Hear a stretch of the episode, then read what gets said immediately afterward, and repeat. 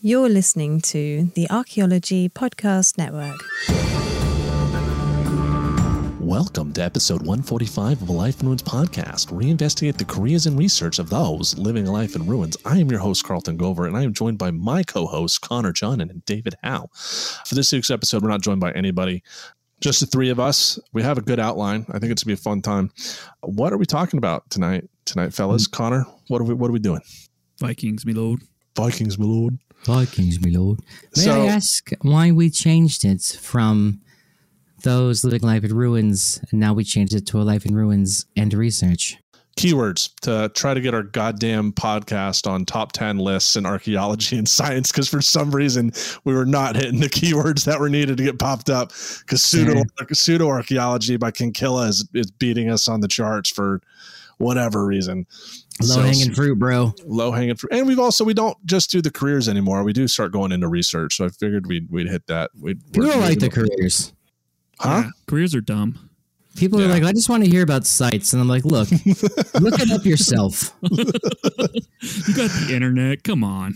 Yes, it is. Read changed. Hancock and just get it over with. Read Hancock, get it over. We're, no, we're, no, uh, no, no. We're alienating all our audience here. So yeah, thank you for those who like the the career ones. We yeah, we'll still too. do them, but yeah, yeah, we do want to talk about research. But I, so I won't show up. Yeah, the the yeah, impetus don't. for this whole thing was I've been cleaning out my Facebook feed, doing some curation of what I'm shown on Facebook, and I, I'm a part of all those archaeology groups and I've, I've been leaving them because it's they just got so much pseudo arc. And I saw one post recently that was about Vikings in Oklahoma. And I was like, you know what? We just did, we've done a couple episodes recently on settling of the Americas, and we haven't really talked Vikings. It was mentioned in Settlers of Cerutti, in which we use it as like an outlier in the European settlement of the Americas. I was like, you know what? We haven't talked Vikings. The season two of one of those Viking shows just wrapped up recently. It's like the sequel to Vikings about Ragnar Lothbrok. You guys want to talk about Valhalla or something? Yeah, season two of Valhalla just wrapped up, and a really good show.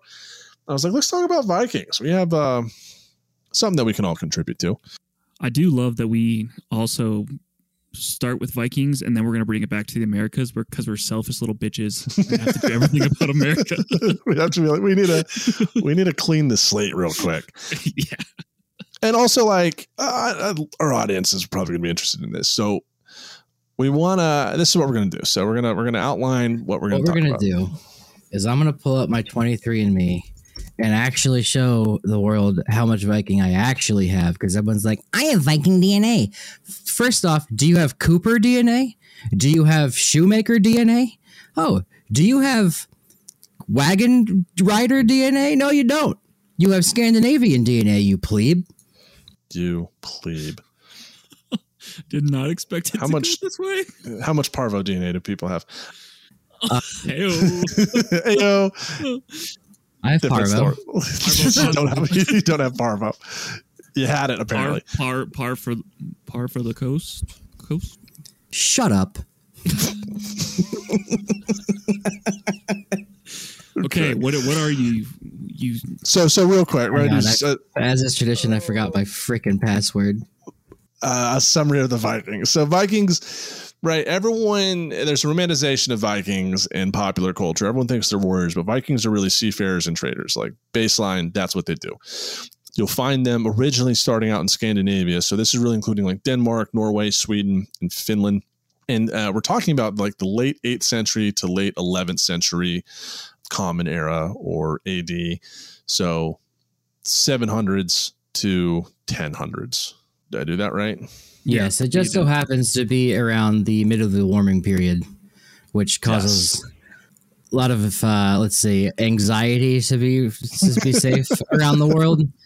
It causes Mongols. It causes the Iroquois to start bashing each other's brains in. It causes the Crusades. Causes a lot of problems. Yes. 100%. Well, it Crusades come later. Yes, but here's the deal.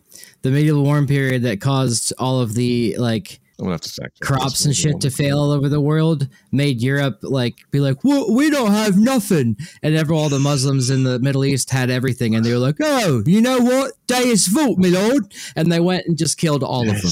Okay, so the medieval warming period for everyone it's from 800 to 1200. So the Viking period happens like just as the start of it, but ends half midway. It's almost Um, like the people that were farming in Scandinavia had nothing, you know, they were famining and crop failing, so they had to go steal shit from other people.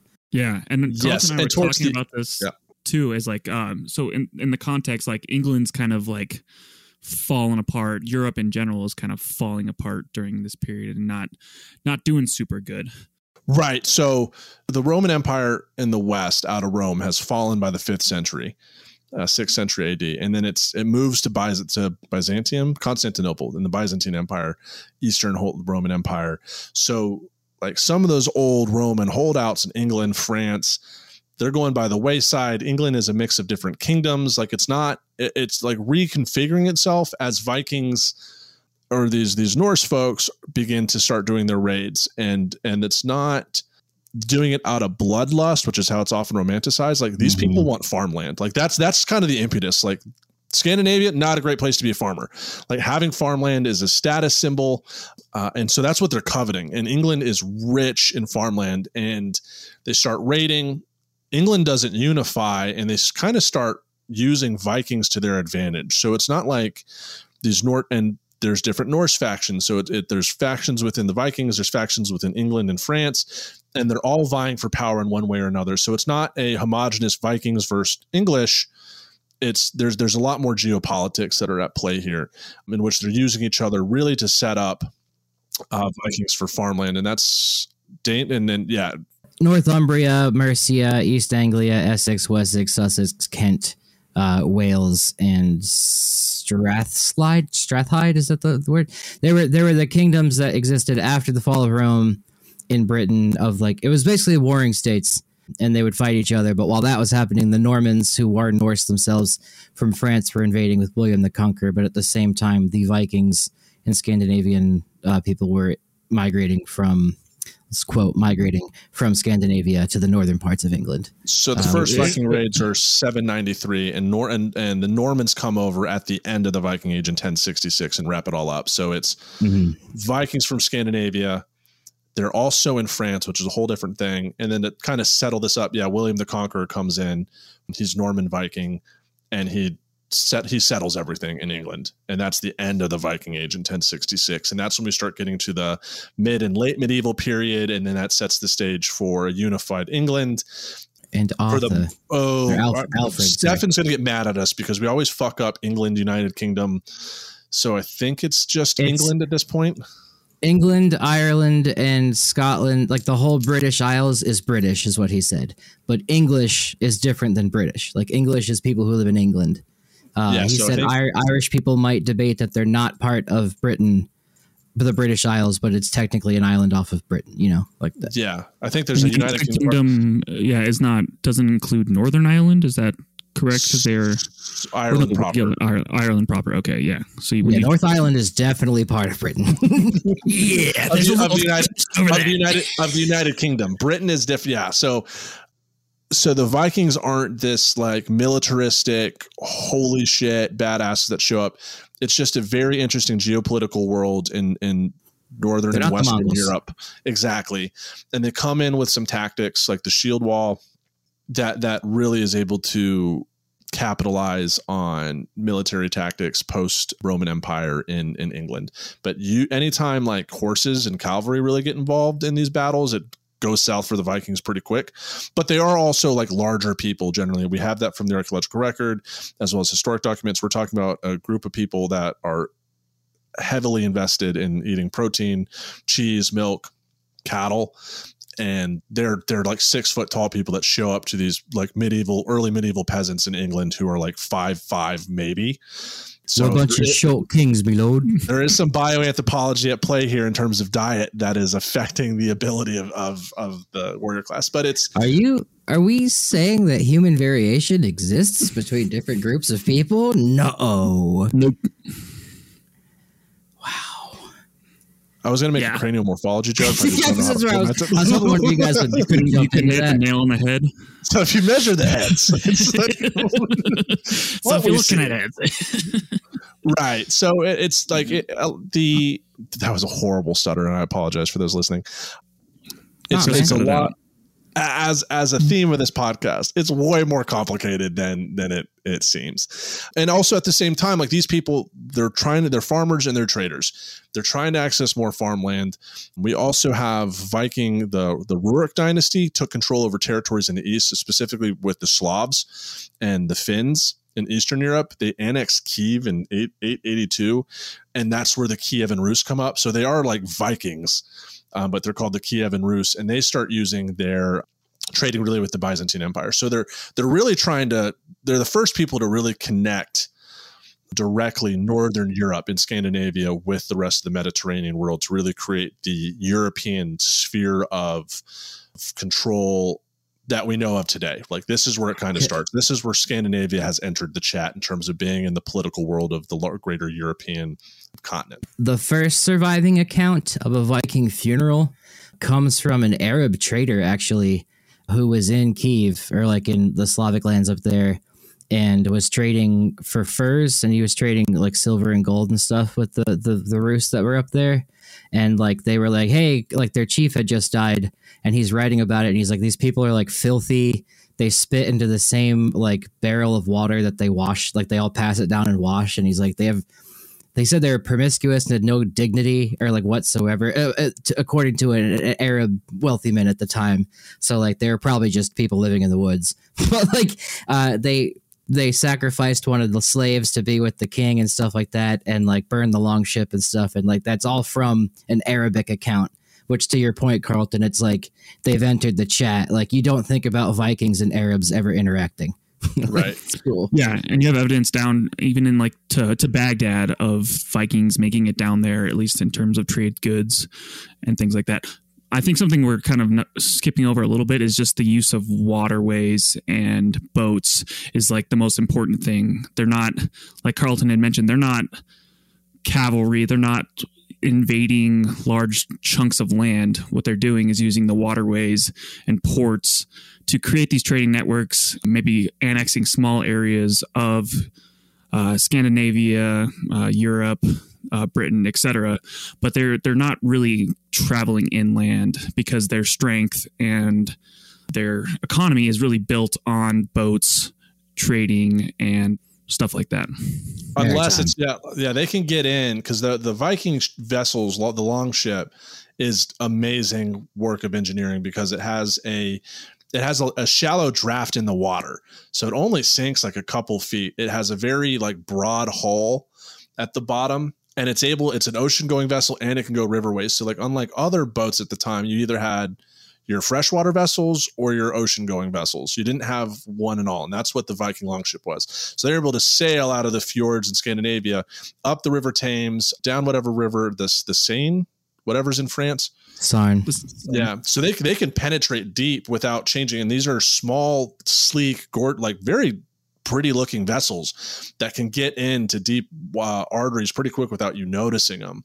They can make it to like the Caspian and Black Sea down the Danube. Like that's that's super impressive and not something you And- normally see.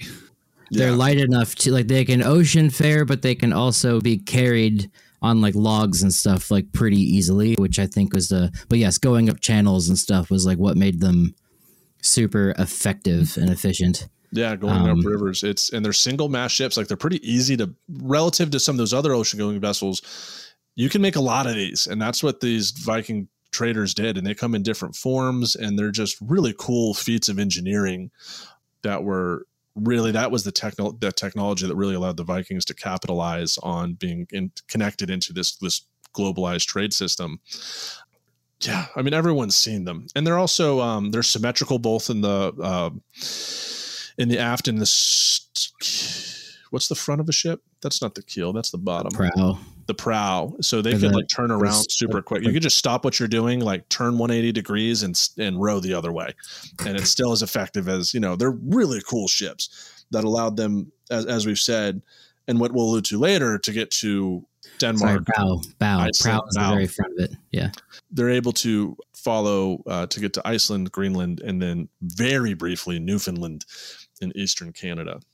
So Could you could you say that that the Vikings used their boats similar to how Genghis Khan used horses? I think that so. they- that's like he, they just used it in a way that was never seen before. Yeah, like a technology that was spread very fat, like effective in areas that it wasn't like endemic to. Yeah, Yeah, Like in like Uh, hit run tactics all over, but and kind of like that. And so were boats. Boats were everywhere. Horses were everywhere. But this is like a new use of it that is so unique that allows them to kind of thrive and expand over large periods or large. Yeah, it's like the, it's like the aircraft carrier. You know, it's kind of that same thing. Like it was a radical transition in naval warfare. Like the put a bunch of fucking planes on a ship, and now you don't have these major ship to ship battles with battleships anymore. Now it's like fleets. mushroom out Norwegians. Yeah, now you're just throwing aircraft at each other like a bunch of darts to a dartboard and sinking them from a distance, and that's how like battleships end. And so, like very similar, the introduction of the Viking ship was a radical change in seafaring that allowed Vikings with one ship to to trade in fresh and salt water across the Mediterranean and North Atlantic. Absolutely fascinating. And on that note, we'll be right back. We're going to dive into uh, Viking settlements, Iceland, Greenland, and then can- and, and then Canada. what is Are up gonna- with the New York yeah, accent? yeah, are we going to I dive don't- I into don't know. accident? I've been, wa- I've been watching so much Chris Stefano and then listening to David. What can David. you do? When, when David gives the terms to the people on Sea of Thieves, it's just like it's I just, got it. Pretend I'm on a longboat. We're playing Sea of Thieves. What you can do is interact, sink people, or you can interact with them. And I get on the fucking prow of the ship, and I go, "All right, here's how this is gonna go. You got two options. The second one really gonna suck for you. The first one, lay down your arms." Climb to the top of the sailboat, your crow's nest, raise the alliance flag. You have 10 seconds. and this one Aus- New Zealand kid was like, "Ah, ah, the first one, yes sir, yes sir." I forget how All many right. children play that game, but we just get on there and bully teenagers the entire time. Like, listen. All right, anyways, we'll be right back with episode 145 Life from Roots podcast. Welcome back to episode 145 of Life in Ruins podcast. We're talking Vikings. We're giggling. We're having a good old time. We did want to continue our conversation um, and talk about a little bit about the occupation of Iceland and Greenland by the Vikings, except for Carlton's keeling over in laughter. yeah, my bad. No, you're good. You're good. They definitely made it to Greenland and Iceland. Spent some time over there. Yes. So after getting to England and France, they kept going. They kept going west. Uh, there's a couple of, of, of reasons for that. One of which is still that desire to find more farmland, as alliances and boundaries are being drawn up in England. There are still groups of Scandinavians who are still seeking farmland and trying to find land that's that's hasn't been quote unquote claimed yet. So we have early for those that know their geographies. Iceland is a small island in between small-ish island in between the British Isles and Greenland.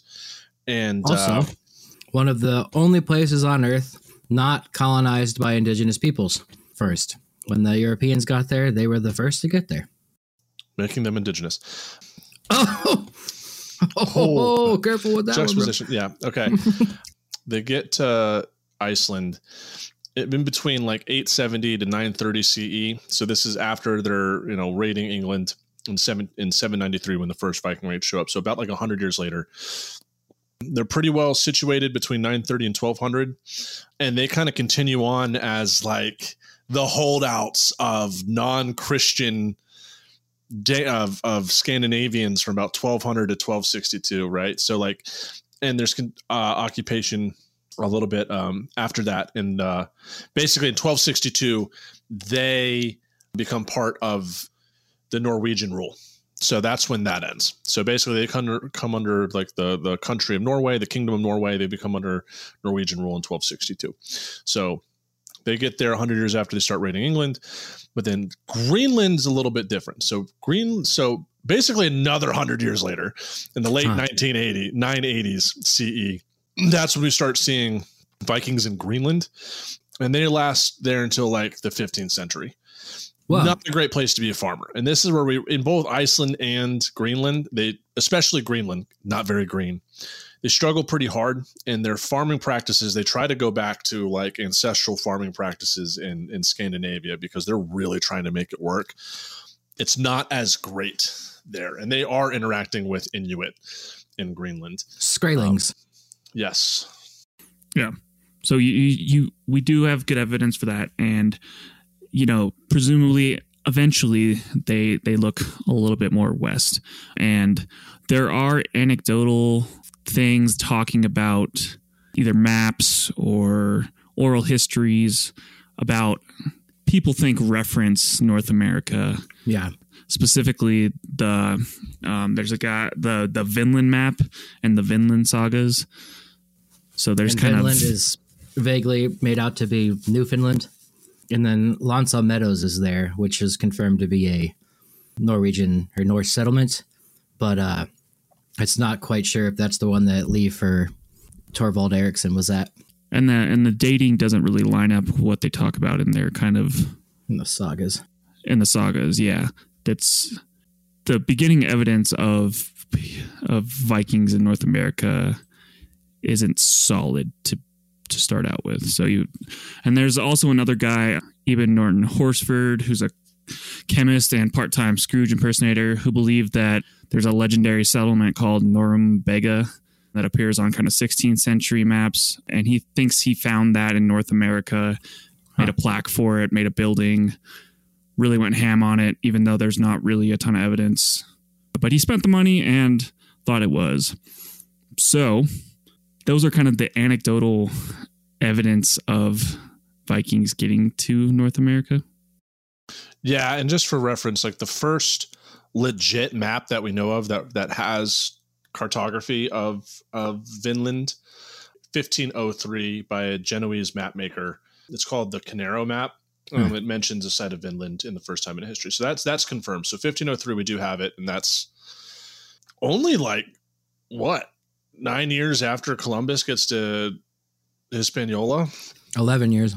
Yeah. Yeah. So I mean that was pretty quick once once Europeans really found came in contact with with North America.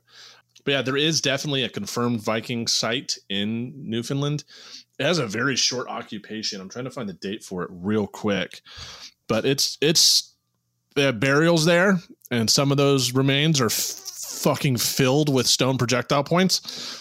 Huh. So uh Yeah, so I think I think the latest with the locals. I think the latest dates or the 2021 article that is uh, we'll put in the show notes says that the the beginning date of Norse activity is 1021 AD. I'm assuming, and and you know they really only think it. And articles say that they only lived there for at least like 20 years. There's And this then we're like, really yeah, sh- is they working? yeah, and we're out. I think they found coins there. Yeah, it was very quick. It's at the end of the uh, Viking Age, and also you have to contextualize like how those ships, the Viking longships, are great, but the journey from you know Scandinavia, you have to go to England, then you have to stop off in Iceland, then you have to stop off in Greenland. Like it's just not. They don't have the ships meant for that long distance continuous trade, especially in the North Atlantic, which is not fucking fun to sail many times of the year. no like the storage is on those things isn't like on those large like uh boats you have columbus on or large galleons you have the ability to store tons of supplies so you can make those long journeys and and survive well when you get to the location that you actually get to Yeah, you got to So- drop some of the axes to fit some more water on that ship. So it's probably Yeah. why they had all those projectile points in them. little little margin for error with the Viking ships, and it's just and they're, it seems like predominantly they're they're using Newfoundland for timber, which they already have access. Once they're like brought into the larger European sphere of influence, like they have access to timber, so like it becomes they don't need it anymore. Once they're brought in as a European player, they have access to timber, they have access to farmland. Like they don't need people in Newfoundland anymore, fundamentally and people are, have been situated now in Greenland and Iceland for like 100, 200 years at this point. they're they're good. Like there's no reason to keep going, and especially what it seems like the contact with um, Indigenous First Nations in Canada wasn't very positive. So Yeah. Anecdotally, I don't know if this is true. I've never read it, but I've heard this in multiple like history things. Is that the Vikings brought, brought um like traded in some of the areas uh, milk for like other like goods that the the natives had, and like the natives got super fucking sick because they have no enzyme to digest lactose, and they were like thought they were poisoned by them, so they attacked. Rightfully so. Last time I got dairy poisoned, I wanted to shoot someone myself too. Um, I've never heard that before. And that, yeah, that sounds, sounds like a that sounds like a Thanksgiving story to me. I saw it in like a like a documentary on History Channel, and usually they're not too off, but like that might not be true. Let me look it up. yes, the home of ancient aliens. You know what? You might be right. Yeah, that sounds like sounds like they all like you know Yeah, hung out but together History and sang. History Channel pre 2010 had some good stuff. But in terms of like who are the first Europeans that we know interacted in, in North America, it is definitely the Scandinavians with this settlement. Greenland counts as North America. They've known about it, whatever. Once again, we kind of hit on this several times in the podcast. Like some of the last people to figure out that the Western Hemisphere existed were Central Europeans or Western Europeans. However, that hasn't stopped settlers in the Americas from reinventing how long, in particular, Vikings have been in in the Americas. So we kind of want to talk about this because we talked a little bit about Solutrean. This isn't Solutrean, but in terms of like a pseudo archaeology and pseudoscience, and and taking these ideas of like what's all, already a very fascinating, cool piece of human history of Scandinavians interacting with in, in North America. Now they're taking it a step too far. Yeah, this this is what pisses me off. Is like we have Vikings in North America. Like for fuck's sake, can we just keep that? Can we just enjoy it? Can we rally behind it, love it? But instead, we always have to, or people are always going to take that back and up, apply it for their own nefarious goals and or rewriting history. So just just enjoy the Vikings for fuck's sake. Uh, I see several uh, websites that point to it. One of them being citing a podcast, so we can't say that that's not true. Um, another one named everythingeverywhere.com. And let's see, there's there's several when I pull up a Google search, so it may just be a rumor, but like and for those people that are confused about what David is talking about, he's talking about the the thing that we talked about like ten minutes ago. Yeah, sorry, I was looking it up. But yeah, and it does say here on the Vinland Wikipedia page they traded milk. So anyway, Confirmed. I don't know if that that one little story is true. We can't say that they didn't get lactose intolerant poisoning. Okay, that's been established. Thank you for. Do you think they got gluten intolerant poisoning? Jesus Christ. Gluten. I think it's just if you're lactose intolerant, that assumes the poisoning. Same with Intolerance equals poisoning. Oh, There- these, there's- these big 12 white men came and they gave me gays. Jesus. Okay, but and so there there are things that pop up uh, that are specific to this this pseudoscience behind pushing back or reinventing where and when Vikings uh, interacted in in North America in particular. It's becoming more prominent in American discourse because for some reason white supremacy is really globbed on to Vikings and the romanticization and mythos of Vikings as this warrior race. And so like it's becoming more prevalent today, this idea. So it, it's strongly linked to identity. But so as, as Connor mentioned, there's this Vinland map. And can you what what is the Vinland map, Connor? So, I actually, I don't have that off the top of my head. David, you know this, right? the Vinland map. Uh, it appears to be a map of a land of vines. Thank you, David. Okay. I don't know what the answer is. Uh, There- Vinland map. No, you're good. No. Like we had mentioned before. Oh, look at this map. like we had mentioned before, Vinland map is associated with the saga of Eric the Red, Leif Erikson, etc. And it's suggesting and describing locations that could be in North America, uh, Right, so specifically. 15th century map. And it yeah, allegedly shows locations, as Connor said, Newfoundland. Yeah, so it's. I feel like we went backwards there.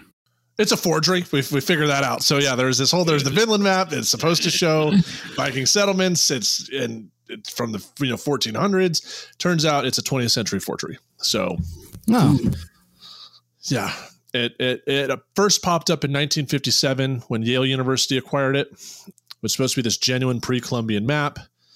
It also shows Africa, Asia, and Europe on a landmass south of Greenland that's labeled Vinland, and it gets tied in because at this point people have a, have an idea that Europeans had visited that area in the 11th century, but in 2018 it was recently, you know, like recently confirmed forgery. The Vinland map is bullshit. Um, Um, luckily, uh, there is another thing um, that has been proven a forgery: uh, the Kensington Runestone. uh, yeah, classic. Yes, I first learned about this on the History Channel. I forget what the what it was about, but it wasn't Curse of Oak Island. But they did a whole thing. I think it was just Vikings in America. Mm-hmm. But Didn't he put the runes like as English words? Wasn't that like how they debunked it? No, so it was modern. It was like so they brought in a bunch of lexicon con- conifers, Lexiconaries, whatever they do, lexiconary. and the the Norse runes were much later runes than what the age was claimed. So basically, there's a farmer in Minnesota, or is it Wisconsin? One of those. Uh, Minnesota Vikings would make sense. Uh, yeah, maybe. I think it's Minnesota. Farmer finds it, basically like upturns uh, a stump, and in the stump itself is runestone. And using archaeological analysis, one, we know that it wasn't in the ground very long because you don't have um, the roots aren't leaving the residue that they would have if the stone had been in there for like hundreds of years. Like all the soil, the soil markers, everything doesn't work towards that. And then second, when they they took a gander at it, it's like wait, those runes are not from the 11th century or before. Like those are very much runes that modern people knew of at that time. And I think 1898 is when it was discovered. Yes, 1898. And turns out the Kensington runestone, the guy that found it is fucking Scandinavian. And so like Minnesota and Wisconsin, those are parts of the United States that were heavily occupied colonially by Scandinavians. And you if if you look very closely, like the dude that found it, like actually knew runes. Like it was kind you know, he he invented this. The guy that found it is the one that placed it. It is an absolute hoax. If it quacks like a Norwegian, If it So drinks milk like a Norwegian. Norwegian, I guess. There you. Yeah, but they they they discovered this and p- disproved this pretty quickly. It was like 12 years later. We're not we're not waiting to 2018 this time, which is which is good. But it hasn't been fully not accepted by groups in Minnesota, Wisconsin, etc. There's a there's still there's a museum today that kind of Oh glorifies it. you can go to the website. It's it's fucking crazy because the website it's the Runestone Museum, and they don't mention it's a hoax at all. It's a very Hmm. it's a it's a bad bad website. It just says we have the Kensington Runestone in our museum. The runestone and the enduring mystery of its origin continues to be the hallmark of the Runestone Museum. It's like no, it was debunked in 1910. Wrong.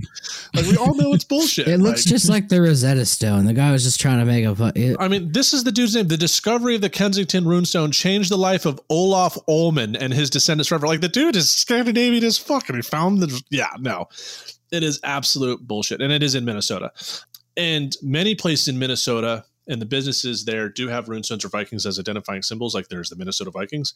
That is an area that was colonized by Scandinavians.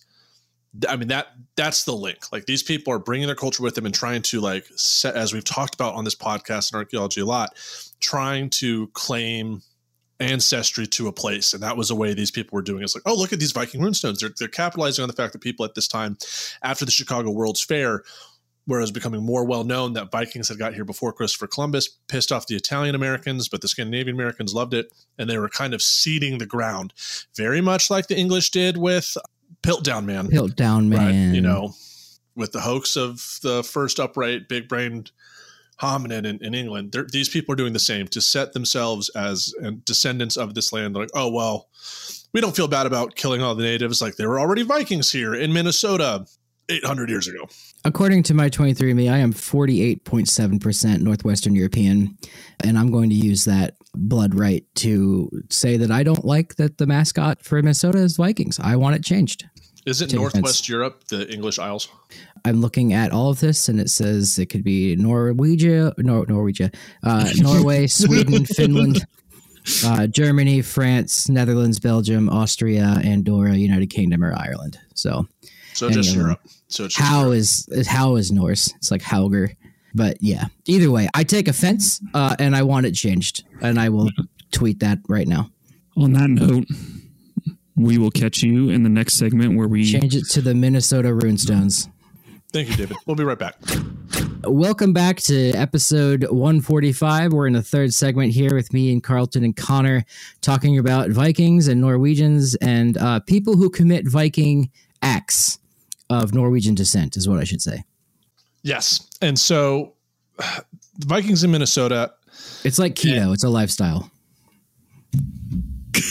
Vikings in Minnesota are like a well-known hoax and like ongoing bullshit issue within popular culture. But more recently, now we got Vikings in Oklahoma. That's so that post I was talking about in segment one, it was talking about like Viking runestones in Oklahoma.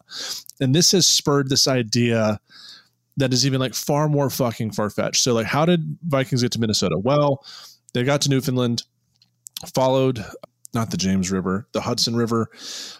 No, what am I talking? I need to look at a fucking map. Hudson goes down New York, Map so that makes sense. Canada, St. Lawrence. The St. Lawrence River into the Great Mm. Lake, and they could like access the Great Lakes. That's how they got to Minnesota. This theory of how they got to Oklahoma is now they sailed all across the East Coast, Mm.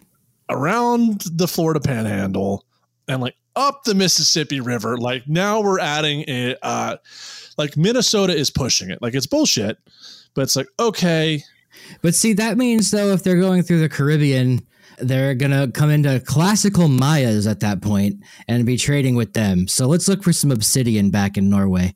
yeah. It, There'll be these volcanoes there already, but additionally, like in the Viking sagas, they talk about getting to Newfoundland. Like it's mentioned, and that's where like, well, maybe this is legit. They don't ever mention Minnesota. They don't ever mention fucking Oklahoma. They don't mention like the Vikings themselves don't talk about it. More importantly, indigenous people of the Americas don't fucking talk about it. You do find groups that do talk about Newfoundland. They're like, yes. But like, so the two groups that we're talking about that would have been there, fucking nothing. They're not saying a goddamn word about it. And this is a case of very similar to what's happening, what happened in Minnesota. The people that are perpetuating these runestone myths or Vikings in Oklahoma are of Scandinavian descent. So it is the same cookie cutter bullshit argument. They're Scandinavians in Oklahoma. And this is being way more wrapped up at this point with white nationalism eh, specifically in Oklahoma. So there's like a couple places, and and it's and they're debunked in a very similar manner to the Kensington runestone. The geomorphology doesn't fit. The taphonomy of the artifacts don't fit, and the runestones themselves are not runestones from that age. They're much more modern, much more like Kingdom of Norway kind of runestones.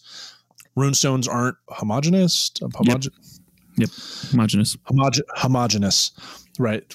Like other languages, like other alphabets, runestones change, and so these are easily discredited discoveries. So But I'm uh, sorry for our listeners. There are no Vikings in Minnesota. The Vikings never sailed the Mississippi River in, into Oklahoma either. Yeah, well, the crazy thing is that there's Wikipedia pages with this now. So we have it's gotten big enough to where they're wanting to write about this in Wikipedia, and they are correctly citing it and saying it's incorrect.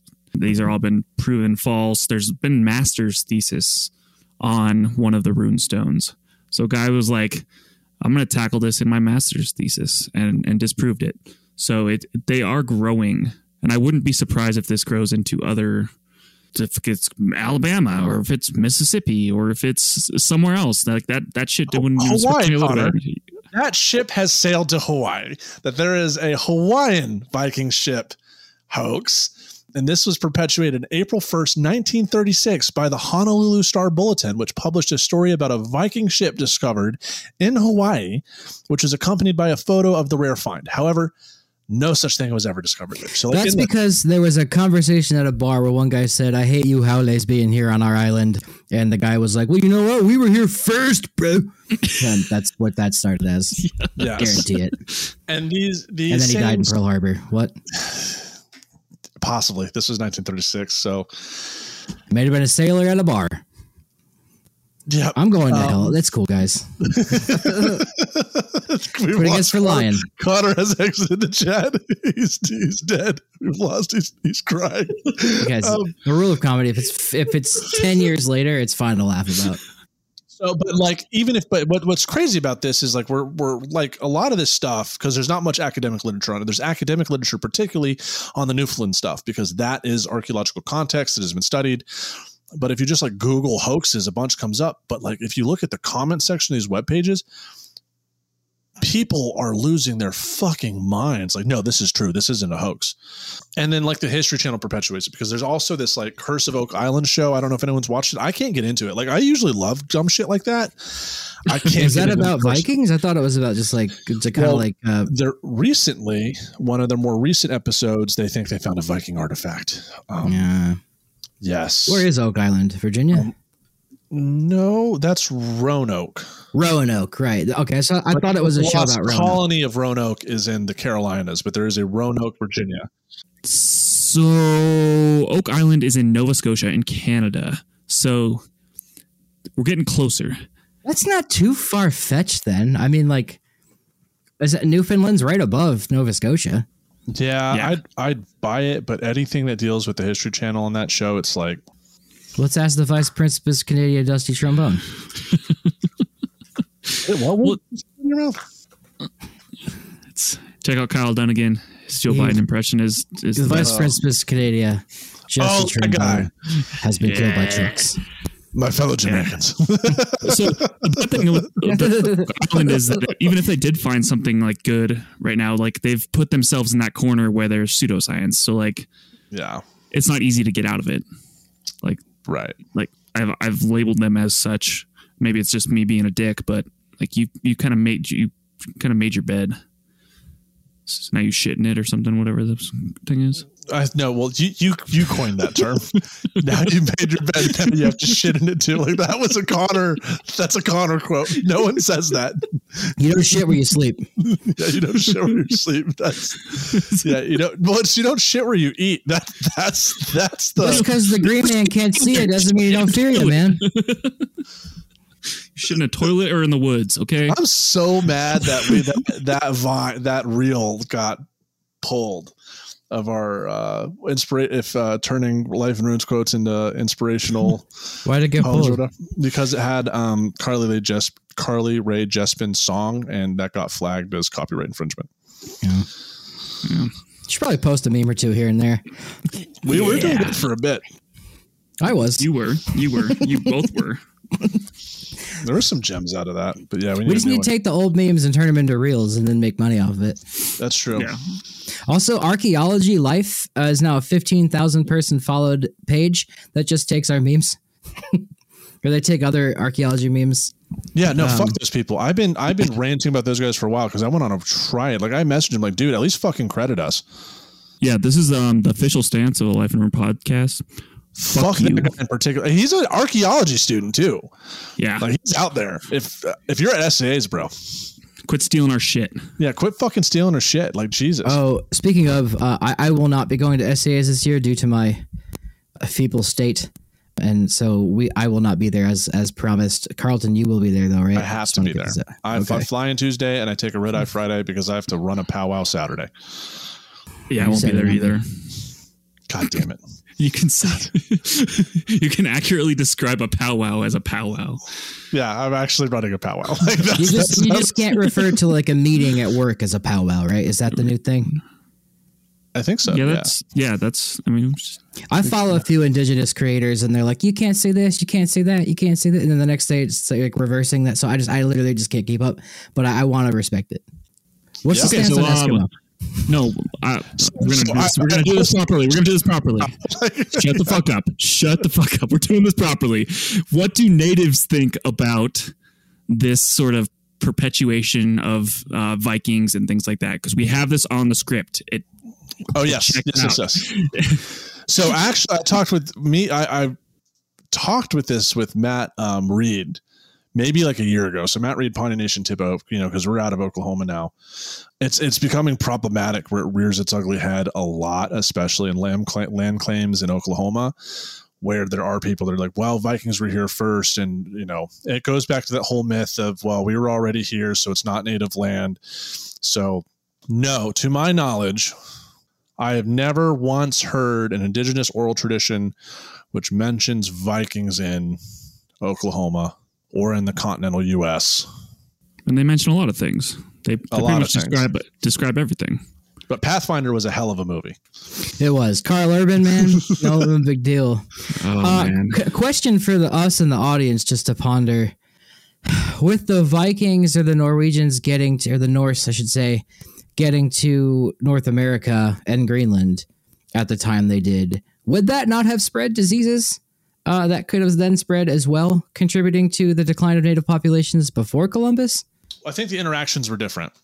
I think that's why, primarily. Like one, new those northeastern Canada More isolated. not as there. more isolated, not as densely populated, based on the evidence of of violence and like the small and well, if you're habitation. Like Norwegian blood on your face after hitting them with a like a celt axe, you're gonna get some diseases from that. Yeah, like, that, that is that is bloodborne pathogens. But I, I, Yeah. to your point, I don't know if they actually spread any.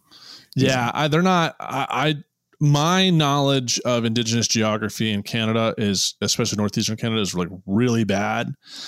But we do know there was much more continuous and upfront contact and partying in Hispaniola, which was part of a much greater and immediate trade network. And then the Spanish stayed for a long time with much more people.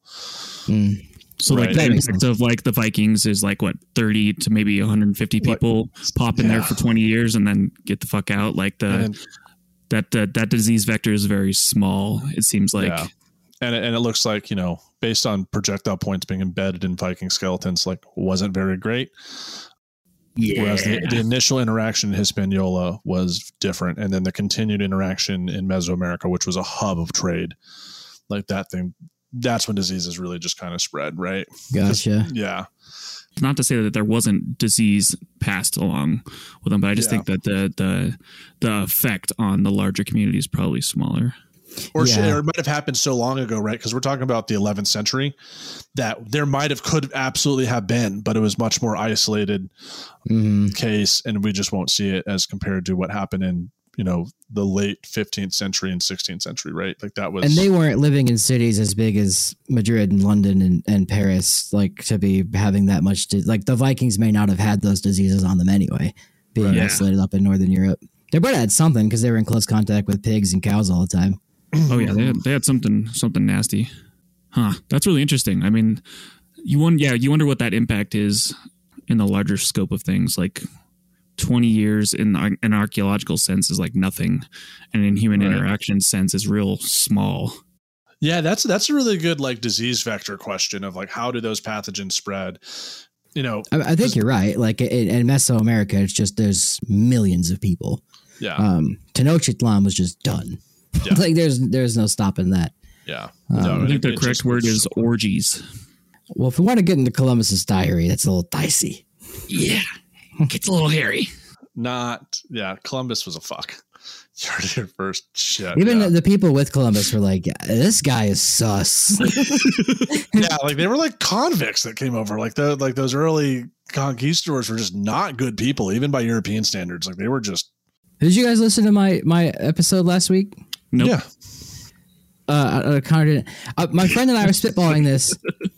The the con- the conquistadors all came over as entrepreneurs. Like they weren't like soldiers really. They weren't like they were just businessmen. But also, it's like a known thing that a lot of CEOs and businessmen are sociopaths because they have that like cutthroat. So like most of those people, if that holds true, coming over to the Americas were just sociopaths let loose with swords and germs, just Yeah. destroying North America. guns, germs, and right? And, and that that goes into that whole context. Like Vikings were looking for land; they wanted to be farmers, And like if you're it's if it's going to be difficult to farm, we're going to fuck off. Like that's why they like left Newfoundland. It was difficult to farm. They're like, there's other Mhm. places we can farm that are easier. Whereas like as David mentioned, the conquistadors were there to make money. They were there to for gold, and that was the end goal. And they And wanted land, that gold. yeah. Right. That's Yeah. the same difference between the relationship with the French and the English and the Spanish in the Americas is like the context in which they're colonizing. The French were like, we're here for natural resources and beavers, and we're not staying.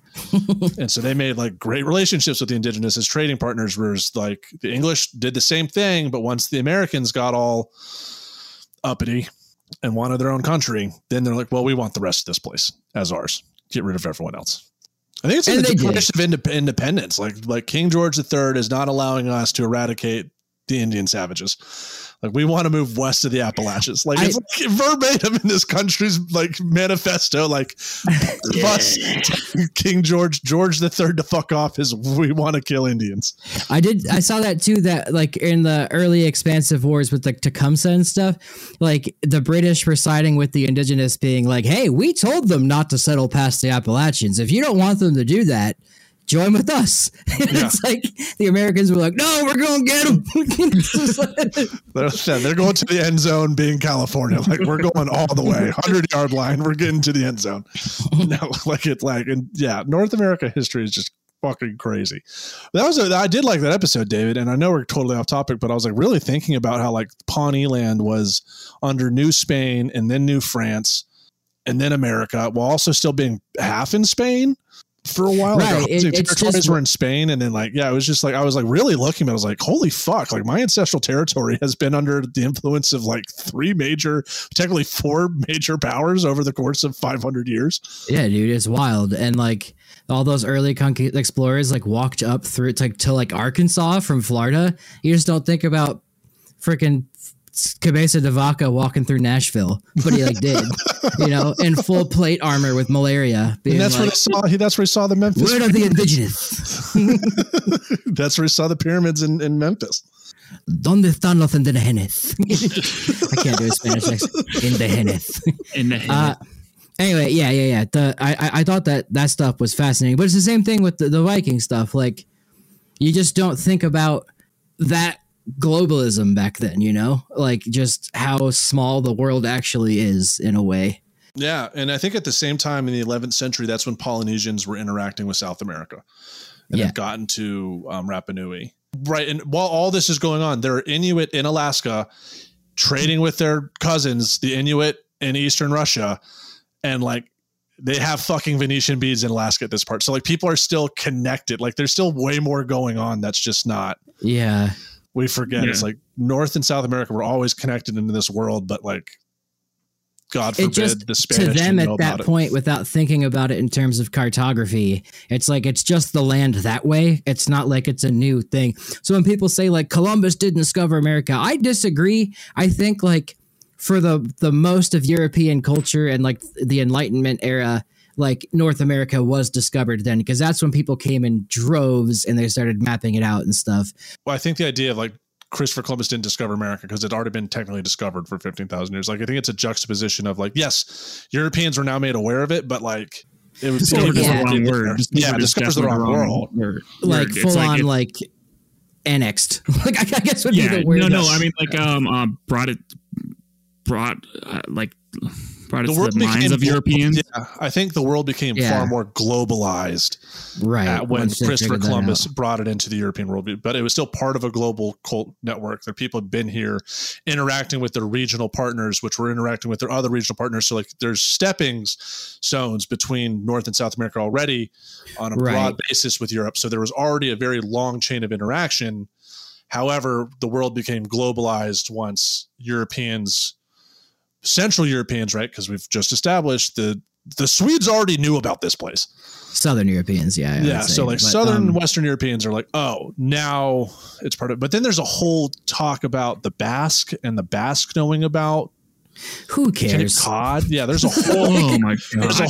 Whole I- I- of I- like of of and then like Christopher Columbus' wife is Basque, and these Basque fishermen are coming back with cod. Like there's a whole other like Huh? I didn't know that. undercurrent. Yeah, it's a book called um cod. It's called Cod. Who wrote Well, it? I want to I want to rephrase that so I don't sound like a white supremacist. But like, if you're looking at Newfoundland, it's a little bit past Greenland with a huge cloud behind it. They don't know anything else there.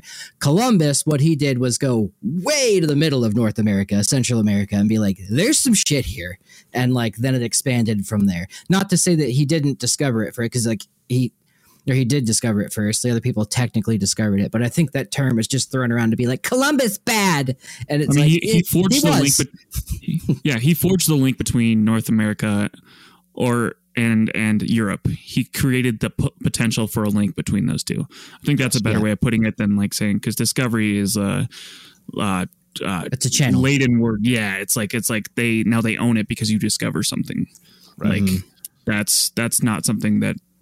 we Let's say he was the first to exploit it. I'd buy that. Yeah, but then, I'll take that deal. yeah, I'll take Just- that deal. Yeah, I'll take that deal. That's a good deal. You take that deal, Donnie? That's a good deal. I'd make that deal. So just so people know I'm not crazy, it's called it's called Cod, a biography of the fish that changed the world by Mark Kurlansky. And there's a great quote. Cod, it turns out, is the reason Europeans set sail across the Atlantic, and is the only reason they could. What did the Vikings eat nice in Greenland and on the five expedition to Americas recorded in the Iceland- Icelandic sagas? Cod. Frozen and dried in the frosty air, then broken to pieces and eaten like hardtack. What was the staple of medieval diet? Cod again. Sold, salted by the Basques, an enigmatic people with a mysterious, unlimited supply of cod during the medieval warming period where the European fisheries were absolutely fucking destitute. Where did they get that cod? Evidence points to Cape Cod. Interesting. Yeah. Uh, we, we talked about that in cultural class. It's a whole fucking thing. Like there's there's some things behind it. Like she might have known. Christopher might have been like, I know something's over there. They got caught up in it. Um, let's Ooh. end this episode Did you now. say caught We're up in it or caught up in yeah, it? That was great. caught, I like that. caught, caught up I into. like that. Okay, yeah, yeah. We're uh, before we go on another tangent. Let's end this episode yeah, we because we're like at twenty-two boys. There's a second Ah. book called Salt. Guess what that one's about? Salted Salt? cod. the salted cod is particularly good. Connor, Connor's going to assault me if I keep this fucking rant going. Um, All right. Uh, like, follow, subscribe. Thank you for listening to us. We got links in the show notes to all the the things we referenced during this podcast, which was like two things because we are terrible at finding sources, but we are not wrong. No, but this was a fun discussion. Like I, I liked from the ones we had. I have a bunch of Um, tabs. like there are a bunch of URLs. We'll throw them in I'll, there. I'll screenshot my tabs for you. Site sources. Uh, guys, please be sure to rate and review the podcast. Uh, where these new formats are kind of fun. Uh, so just let us know what you're thinking. Comment. I'll try to make a post on Instagram for you guys to comment on. Let us know what you think because I know people that follow the Instagram are the ones who do listen. We do have the Discord if you guys want to join that. And yeah, just please be sure to rate and review. And with that, we are With that, we're out. out.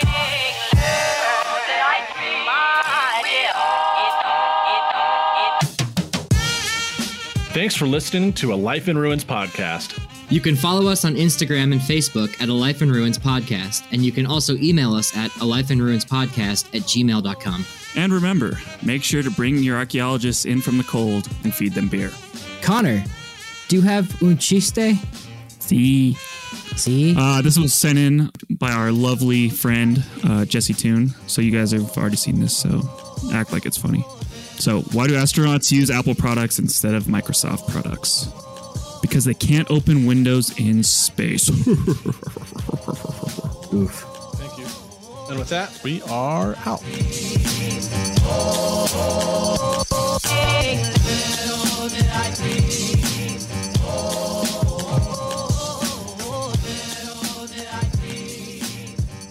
This episode was produced by Chris Webster from his RV traveling the United States, Tristan Boyle in Scotland, DigTech LLC, Cultural Media, and the Archaeology Podcast Network, and was edited by Chris Webster. This has been a presentation of the Archaeology Podcast Network. Visit us on the web for show notes and other podcasts at www.archpodnet.com. Contact us at chris at archaeologypodcastnetwork.com.